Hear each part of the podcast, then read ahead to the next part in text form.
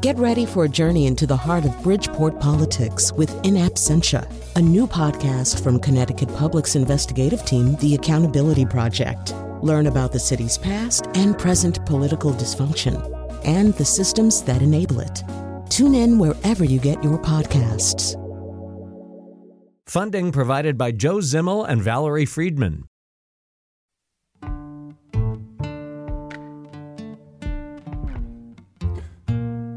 This is Where We Live from Connecticut Public Radio. I'm Patrick Skahill, filling in for Lucy Nalpathanchil. The life of a farmer is often romanticized open fields, fresh air, and growing food to fuel not only your body, but your world. But ask any farmer about their day to day, and the reality becomes obvious. Farming is hard work. It's a job that's often isolating, subject to the weather, and filled with financial uncertainty. And with so many daily challenges, a farmer's mental health can sometimes become an afterthought. Joining us now by Zoom is Joan Nichols. She's Executive Director of the Connecticut Farm Bureau Association. Joan, welcome to Where We Live. Welcome. Thank you so much for having me. You can join the conversation. Find us on Facebook and Twitter at Where We Live. Uh, Joan, I wonder if you can just sort of start at a, at a high level, outline for us some of the challenges that farmers face that can bring on mental health struggles. Sure, absolutely. Um, as you had mentioned earlier um, in your introduction, while farming can be romanticized, um, it, is, it is very, very hard work. And some of the challenges amongst many are the, the weather, and the weather, as we all know, has become more extreme. We go from droughts to, to heavy rain, um, financial instability. We also have an aging uh, a population of farmers, and with with age comes sometimes some health issues. It could be dangerous work, um, and and for our dairy farmers in particular, they're also um, they have to deal with the federal milk pricing system, so they don't really have uh, full control over their income, and then our farmers are also dealing with uh, you know fluctuations in market conditions and also, um, we're at a point in in the age of farmers where many farms also have to think about transitioning the farm to the next generation. And there's also un, overlying all of this is what we call the the heritage of the farm or the legacy of the farm, where farms offer are in, in multiple generations, sometimes well over 100 years old.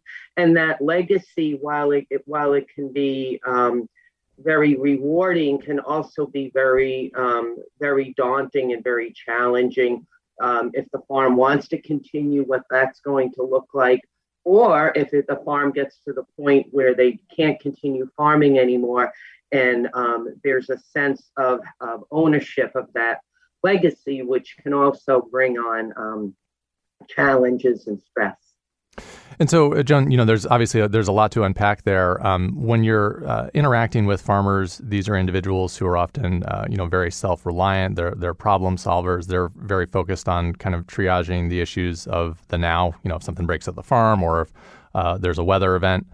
How do you start mental health conversations with farmers? Um, is it on a case by case basis? Where do those conversations begin?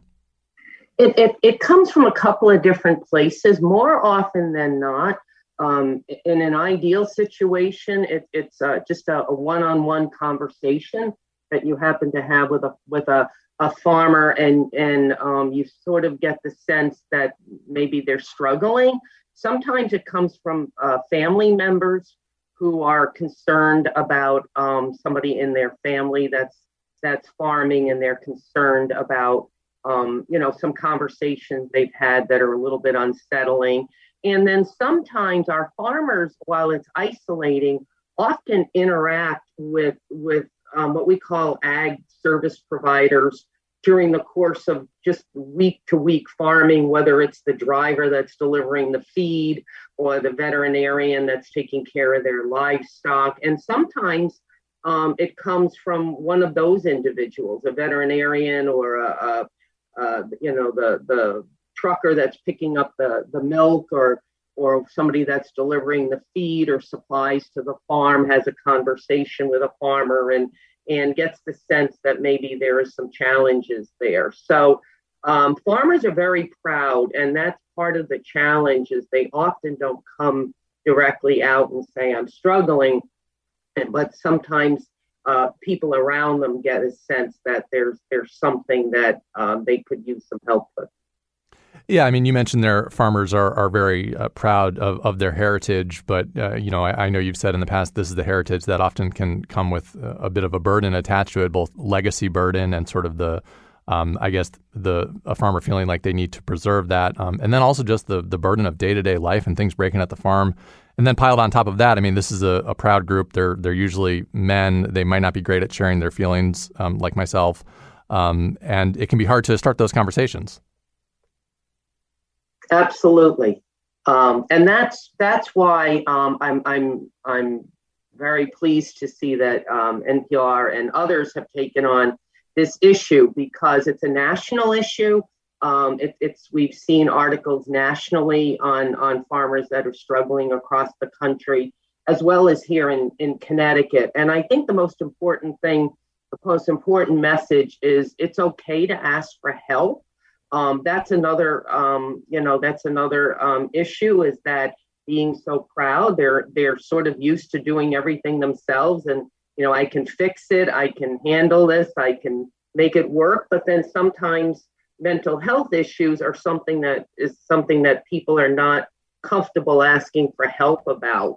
You know, they'll go, you know, if if if they have a challenge with their physical health, they may go see a doctor and get that addressed. But when it comes to mental health, you know, there's a stigmatism around that. And asking for help is actually a sign of strength, it's not a sign of weakness. And that's an important message to get across. Joan Nichols is the executive director of the Connecticut Farm Bureau Association. Uh, Joan, I, I, wonder if you can talk a bit about how this issue um, either first came to your attention personally or how it came to the attention of the Connecticut Farm Bureau Association. Sure. Well, a Connecticut Farm Bureau Association, um, we are um, associated with American Farm Bureau Federation down in Washington, D.C., which represents um, the umbrella organization for the 51 farm bureaus across the country. And American Farm Bureau Federation first brought this to um, our attention um, on what was going on, what they were seeing nationally across the country. And then even here in Connecticut, um, when uh, milk prices plummeted a few years ago. Um, there were um, a, a, milk cooperative that brought it to our attention. And then the um, Connecticut Department of Agriculture a few years ago also recognized that this was a problem in Connecticut as well as uh, University of Connecticut. And so a group of us got together um, Department of Agriculture, Farm Credit East, University of Connecticut Extension, and the Farm Bureau. And we sort of sat around the table and said, what could we do um, to help Connecticut farmers? And one of the things that we did is both myself and a, a colleague of mine with the Connecticut Department of Agriculture uh, went through what's called QPR training, which is um, suicide prevention training and and um, and it's sort of a train the trainer program. So what we're trying to build here in Connecticut is is a sort of a network of service providers that can kind of have their ear to the agricultural community, so um, we can share resources and help farmers when we find that the need arises.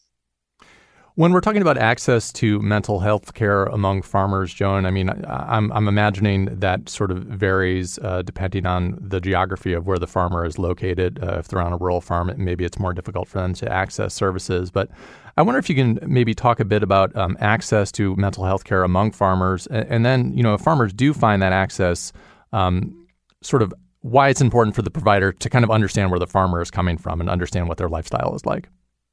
Yeah, that that's that's been sort of an overarching um, issue as well. It's one it's one thing to recognize that there's a there, there's a, a, there's a problem and it needs to be addressed. It's another it's another issue to um, get immediate um, assistance for farmers that are struggling with mental health, and that urgency is critically important. I, I have to give um, a real call out to our colleagues at Farm Credit East. Um, they have contract. They are a, a, private lending institution. They've been uh, the farm credit system has been around for over 100 years to assist on the financial side of farming. And a few years ago, they contracted um, with a mental health provider to uh, uh, sort of a 24 7 uh, 800 number that a farmer could call at any time and get some assistance. And as a result of these roundtable discussions, we found out that Farm Credit was offering this. And I have um, sent that reference to a, a couple of farmers. And the response I've gotten is that it was really good to be able to call somebody 24 7 and most importantly, they got somebody on the on the line that not, uh, not only was trained in mental health uh, care, but also was uh, understood agriculture. And so once they had that interaction initially over the phone and they realized they could pick up the phone and to speak to somebody, it sort of relieved a little bit of the of the stress of how do I even start the conversation. And then ultimately what they need to do is also be in touch with a provider here in Connecticut. And, um, you know, that's a little bit of a challenge. Part of it is because of the insurance part of it. Some farmers, uh, many of them are self insured with high deductible systems uh, or, or programs. So, you know, that's part of it is what we've heard is getting access locally that's affordable can be uh, can be a challenge. But once they get somebody on the line, then oftentimes that's the first step to getting them to somebody locally. Have you found that uh, the pandemic has amplified these challenges in any way or affected them in any way? Um, I, I don't know.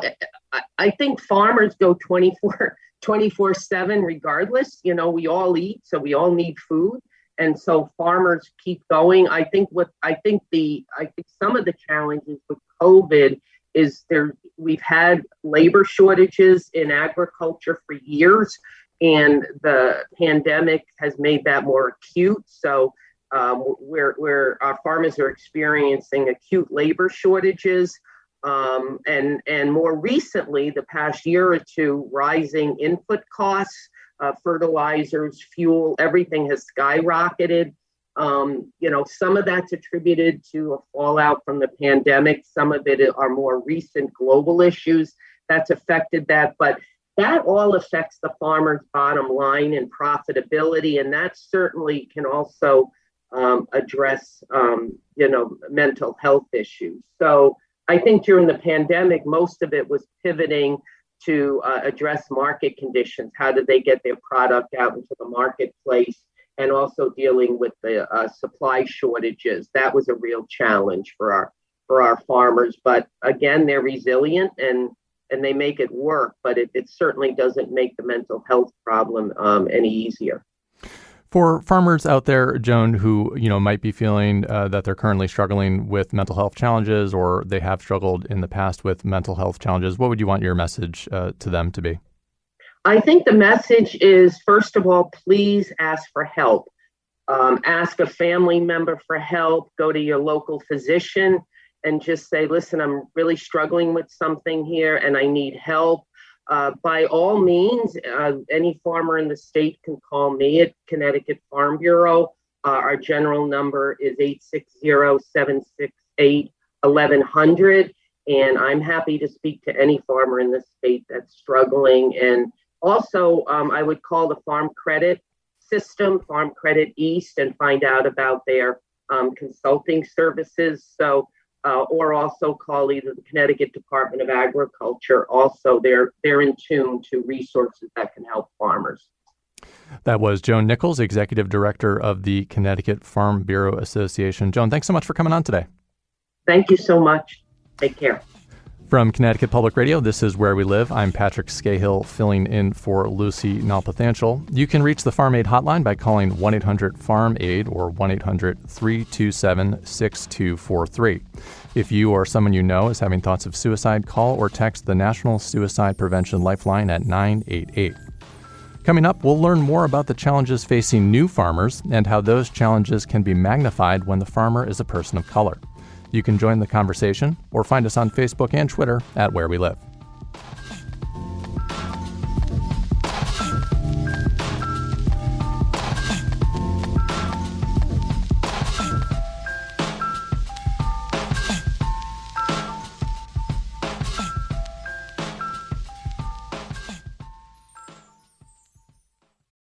Support for this podcast comes from Hartford Healthcare.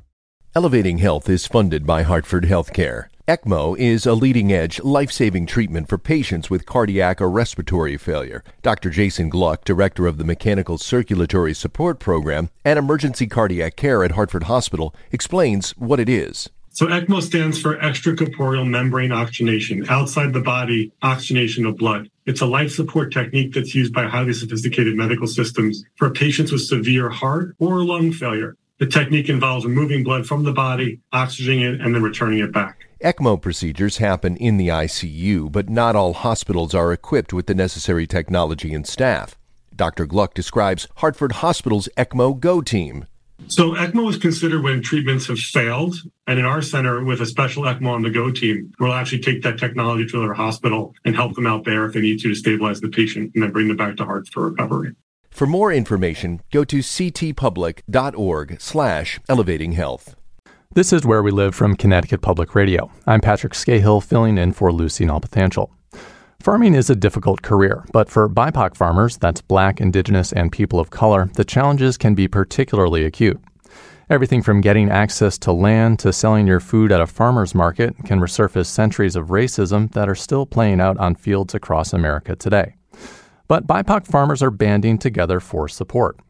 Joining us now is Dr. Gabriela Pereira. She is co director of the Northeast Farmers of Color Land Trust and co owner of Yara Farm. You can join the conversation. Find us on Facebook and Twitter at Where We Live. Gabby, thanks uh, so much for being with us here today. We appreciate it. Thank you, Patrick. Uh, thank you for having me.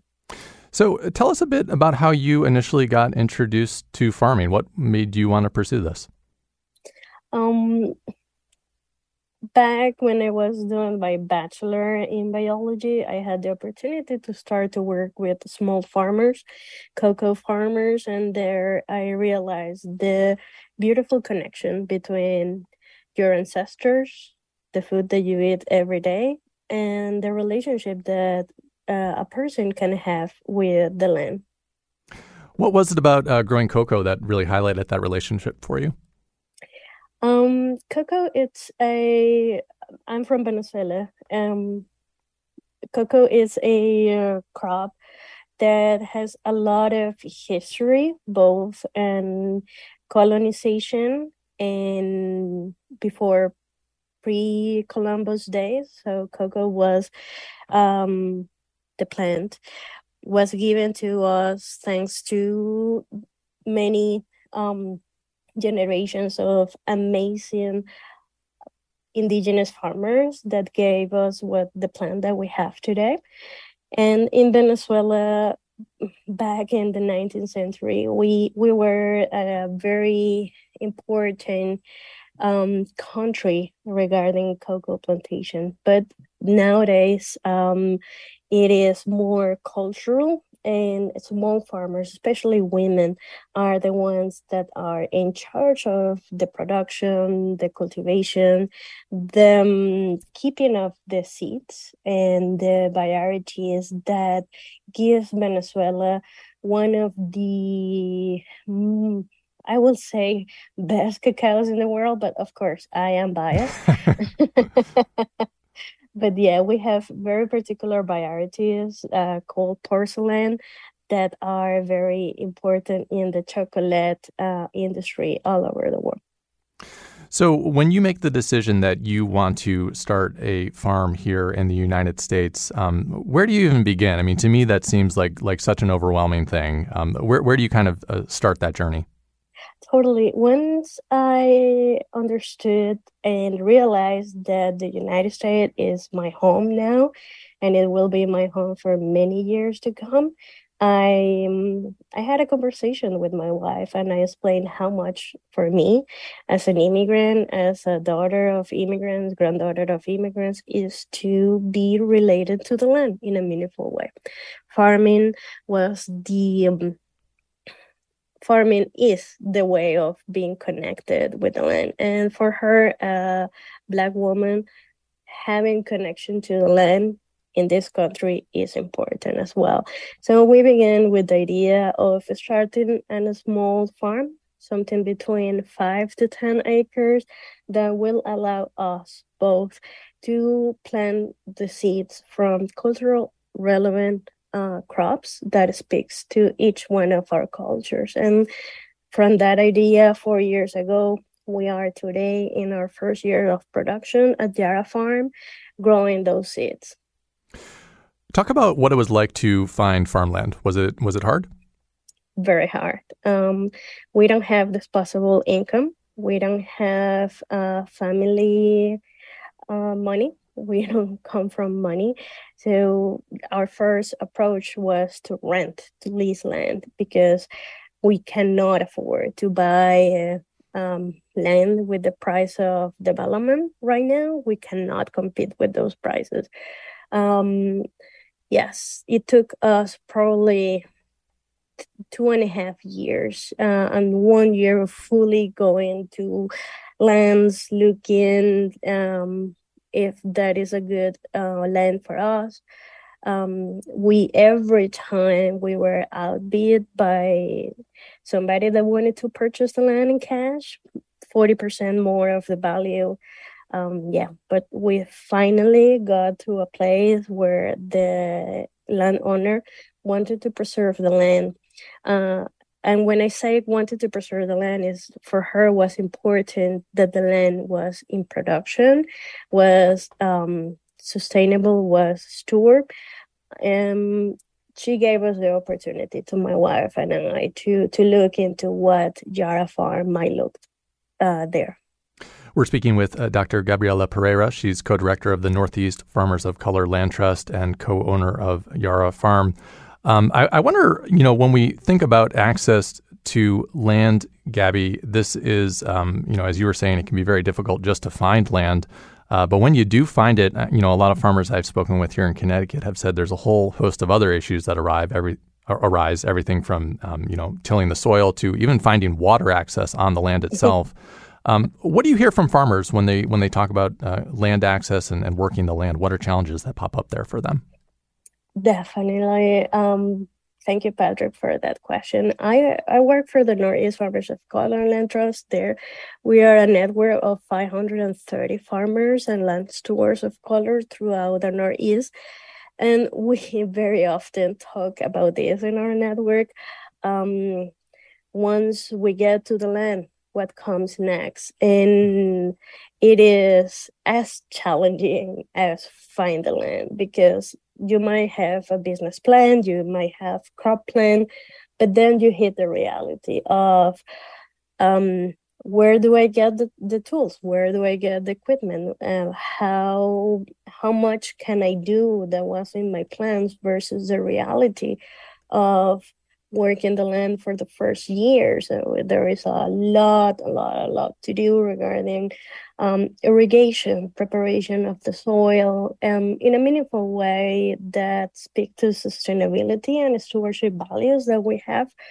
Um, I, yes, so my, and without having disposable income, without having the possibility to go to credit uh, unions or f- finance institutions that traditionally um, lend money to farmers, it is um, very problematic. And we cannot go to those institutions first because uh, for beginning farmers, you need to have at least three years of of production records uh, under your belt before even being acceptable.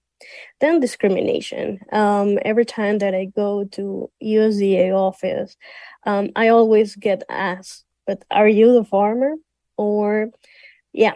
So it's it is a very unpleasant situation um, trying to find the capital to pursue this uh, dream of us. And this is not only my reality, but the reality of the majority of farmers of color in the Northeast. So every time that you see a GoFundMe campaign that you can support a farmer of color, please do.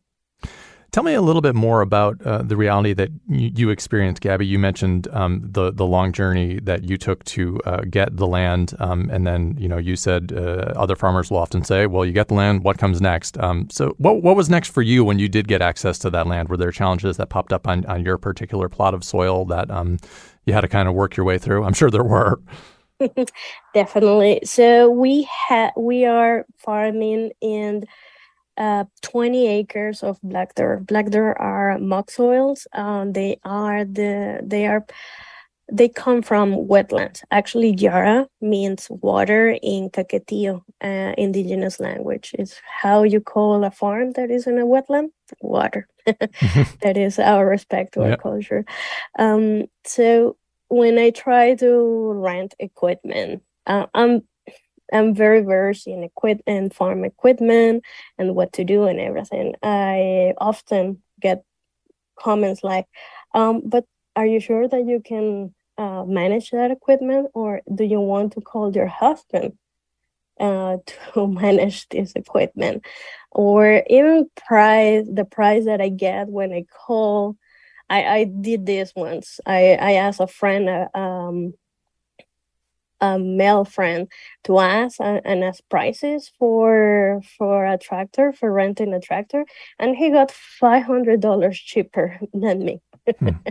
just because i a woman um yeah so it's it, when the whole system is designed to support um why men under 50 it's very difficult for anyone that they're to step up in that space to have the services to have the respect and to have the welcome um, as a farmer it's uh, something I do not have to tell you, Gabby. Is this idea again? You know that farmers, uh, it, it is it is such a difficult job. It is a job where there are so many day to day challenges. Um, but then you know, obviously, layered on top of that are the challenges that that you're outlining when uh, you are a farmer that doesn't look like a white male in a plaid shirt on a green tractor, right? It's those challenges are, are magnified even even more.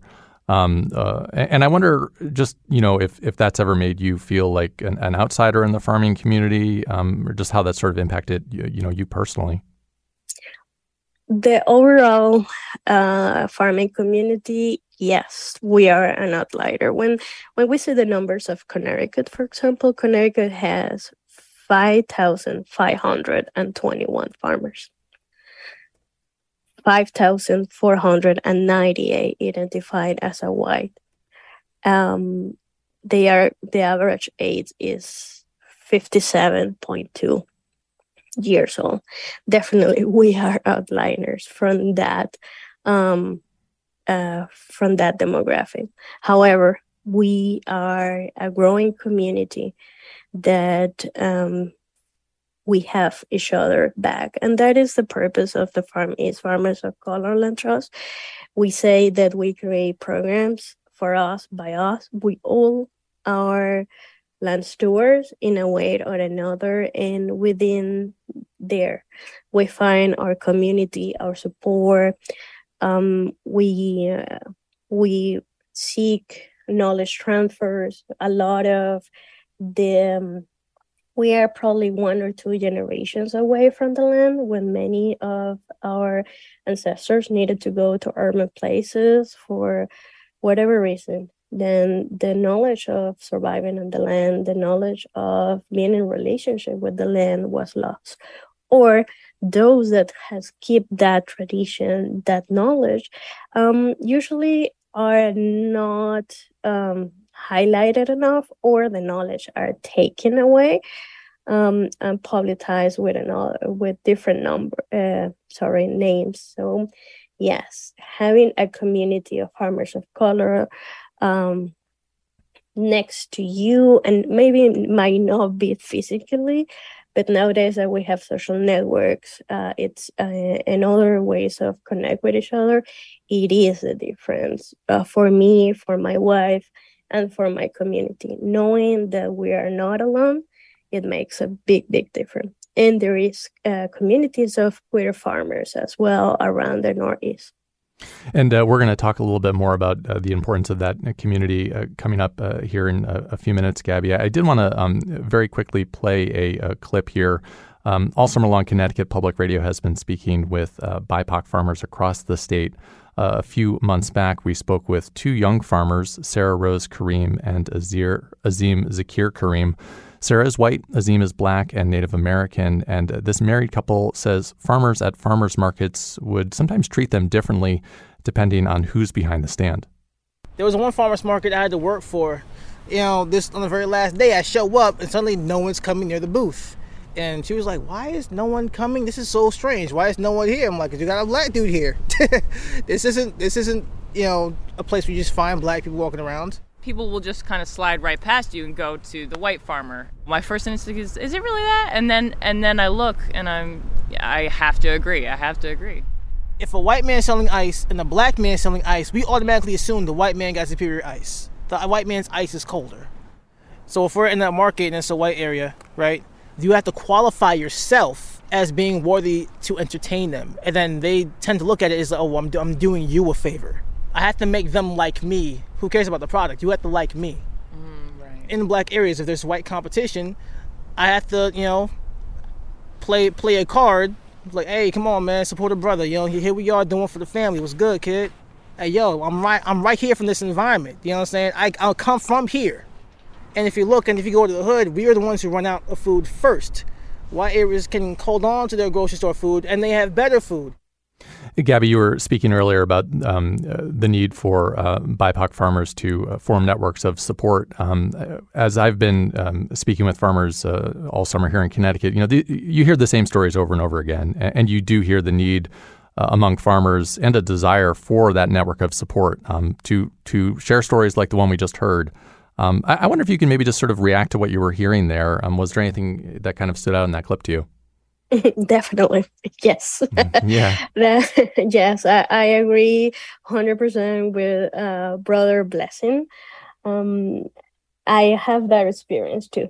Uh, going, selling in farmers market within uh, what majority white communities. It, yeah, that is the, that is the, um, the reaction of the customers. And it happened to me i that um, i support i provide services as well to farmers. And i was visiting one flower farmer that um, that that i support through NEFOC and um, he is indigenous um, from mexico. And he has been growing flowers in this country probably for 32 years. Um, there is no one more expert than him. And this lady comes and starts to ask me all this question about the flowers. And I repeat, I say at least three times, he knows, he speaks English, he is the expert, he is the farmer. And this lady was asking me again and again the questions, despite the fact that at least two or three times i told her he is the farmer. He grows these flowers. He is the expert. So it is the assumption within our communities the larger communities that who is a farmer? As you say um, we need to debunk this idea that a farmer it is a white guy uh, with um, a green tractor and a plaid shirt. We come in many races, ethnicities, shapes, genders, and yeah, we're here to grow your food, um, your cultural appropriate food as well. And that is why me in particular, uh, within my farm, I focus on cultural relevant products for my community, and I sell where uh, Caribbean communities um, go and live because I don't need to explain somebody from the Caribbean what is the taste, the flavor, or the use of the crops that I grow, like ají dulce. Well, uh, you know, and that's another point I wanted to bring up, Gabby, is this idea of uh, what are what is being sold at farmers markets, right? And if a farmers market is in an area um, is it providing food that is culturally relevant to the people that live in that area? Um, and, the answer seems to be uh, sometimes no, sometimes it's not. I mean, sometimes they're growing kale for a community that doesn't really want to use kale in their cooking; they want to use something else.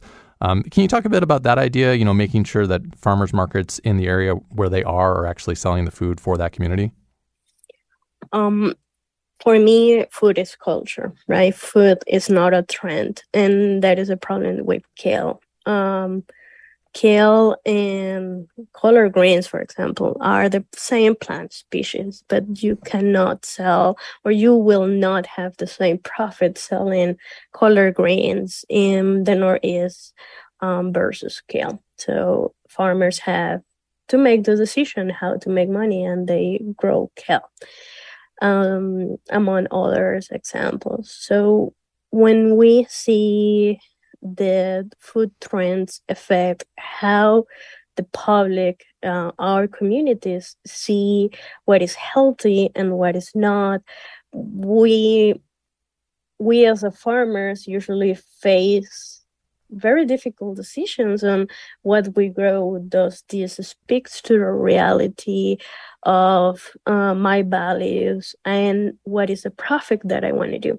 And I want to say that Johan, she speaks uh, about finance and profit. Um, the Connecticut farmer, the net net cash farm income is fourteen one four thousand dollars per year. Imagine what is sustain your family with fourteen thousand dollars. That is below poverty level in the United States.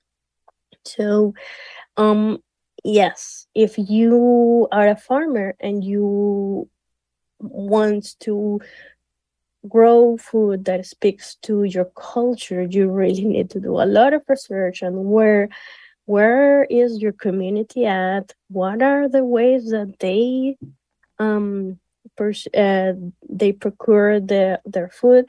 And what is the price point that they can pay?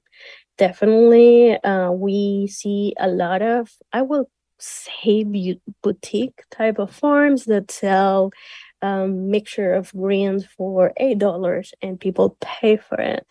Um, but that might not be what is cultural relevant for the community where they are and very often the these farmers market are not in uh, food apartheid uh, neighborhoods when we see the highest rate of food insecurity within communities of color from Connecticut Public Radio, this is Where We Live. I'm Patrick Skahill, filling in for Lucy Nalpathanchil. We're speaking with Dr. Gabriela Pereira. She is co director of the Northeast Farmers of Color Land Trust and co owner of Yara Farm. We're going to go to a break here and come back with a little more conversation after this. You can join the conversation or find us on Facebook and Twitter at Where We Live.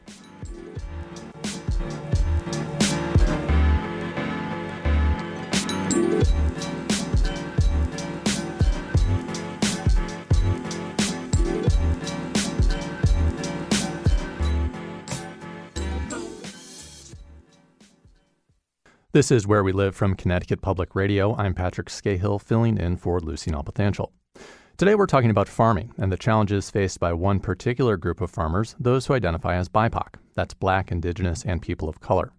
We recently spoke with Elizabeth Guerra and Hector Geraldo, co owners of Cimarron Farmstead in Danbury, Connecticut.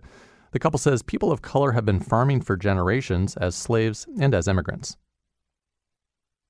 My family is from the northwest province of Esmeraldas in Ecuador. My mom lived on the farm when she was in Ecuador, and so my mom always made sure that we she always had like a little planter in front of her house. I come from the Dominican Republic. I'm an immigrant. Even within my own community, I don't fit because you know I have an accent. Sometimes I bust out with my Spanish, and they get confused. Like, what's this guy with dreadlocks talking Spanish? Overall, 95% of all farmers are white for me it's finding that balance of where we fit in this farming world, especially in Connecticut. So I think the statistics are really interesting too, just because it's what people define as a farmer. Mm-hmm. And if you look at the people who are actually on farms doing the work, they're not defined as farmers. And so I think the change in like culture, the change in how we define what farmers are and who does the actual work would change those statistics completely. Joining us is Dr. Gabriela Pereira. She is with the Northeast Farmers of Color Land Trust and co owner of Yara Farm. You can join the conversation. Find us on Facebook and Twitter at Where We Live.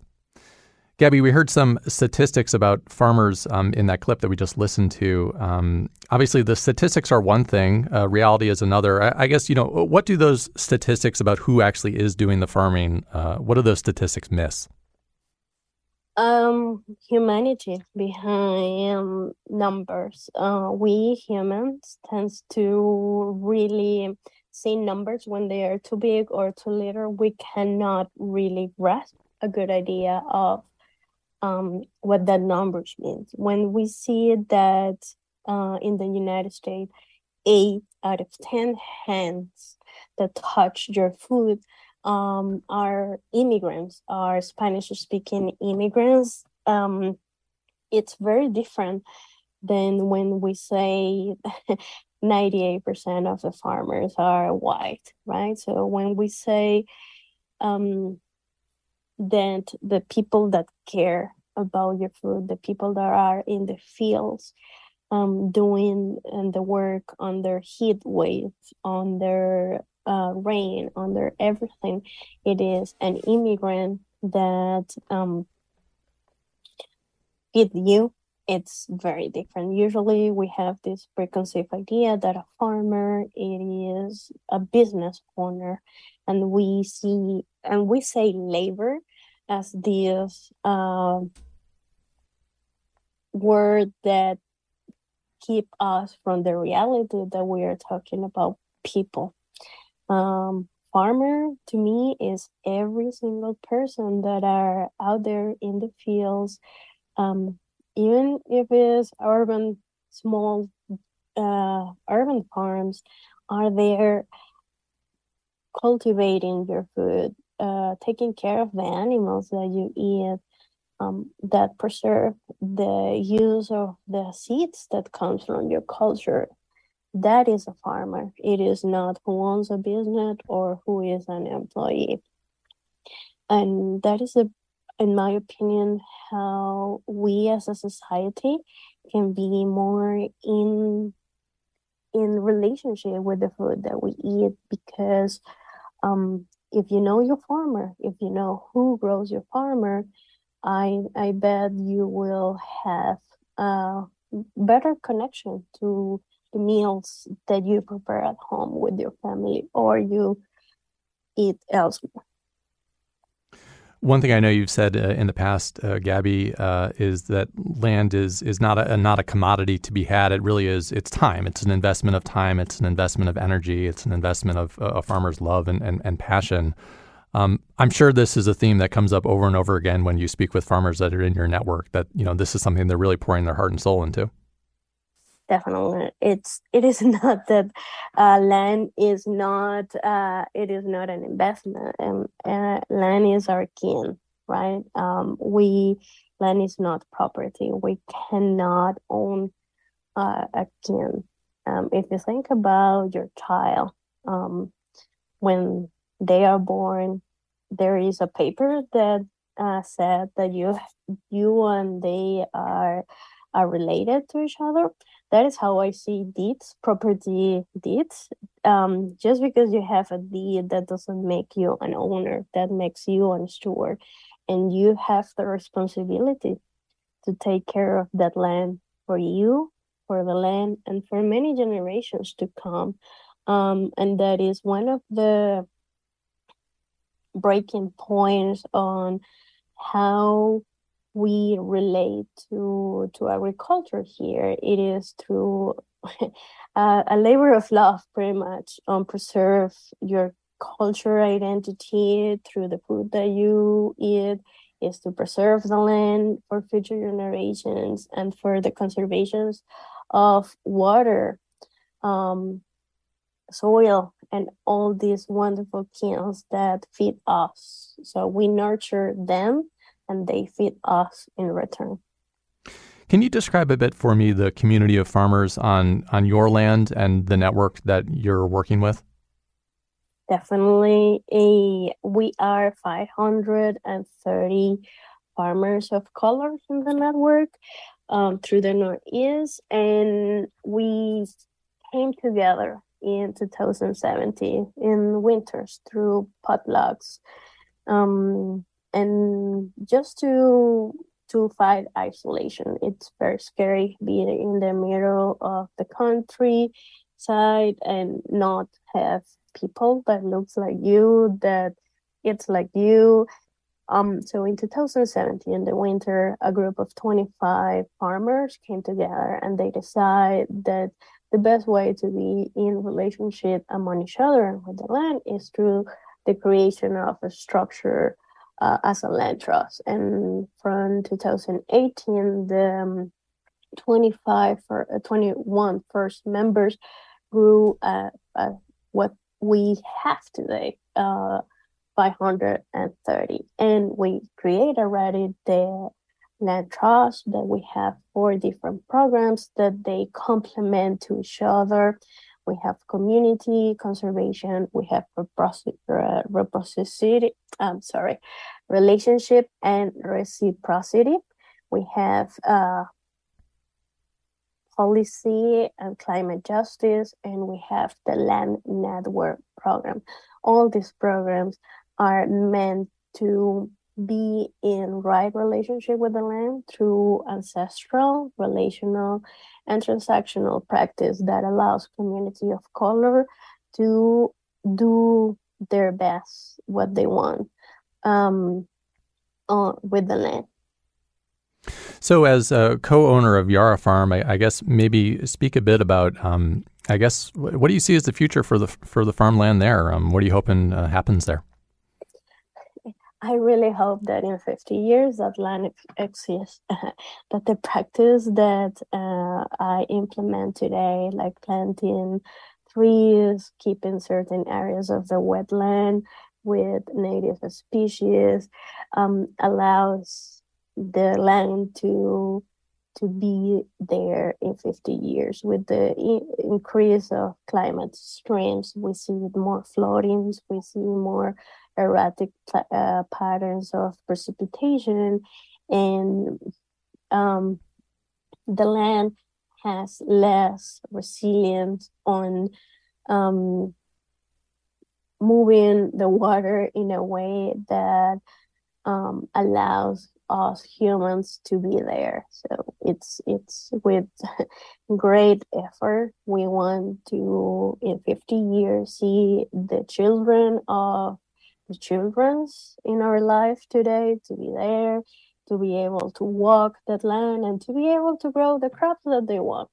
Yeah, that is that is a dream that my wife and I have, and be able uh, anyone within the community to have access to, especially those that are the original stewards of this land, the Lenape people, to have a space in the land for have ceremonies, to have uh, access to their ancestral practices there. So we take a lot of responsibility, not only growing crops that speaks to the, our communities today, but to preserve that land that in 50 years from now, um, the children of the childrens that we have in our life today are able to do all the things that I mentioned before.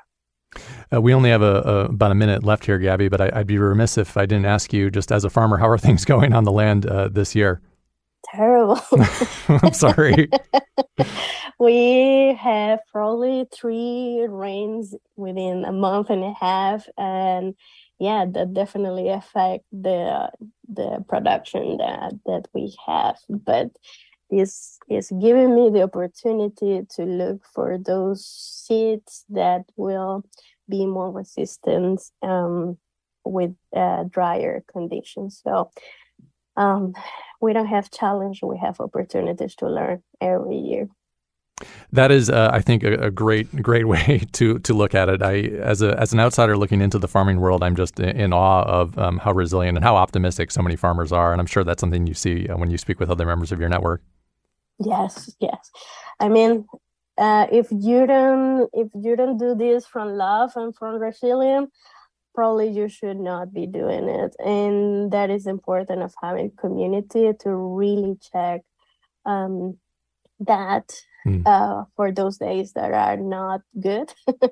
that everything is very overwhelming that everything seems like oh my god i don't know if i will make it for next year for next week yes, check with your community. Your community is there for you.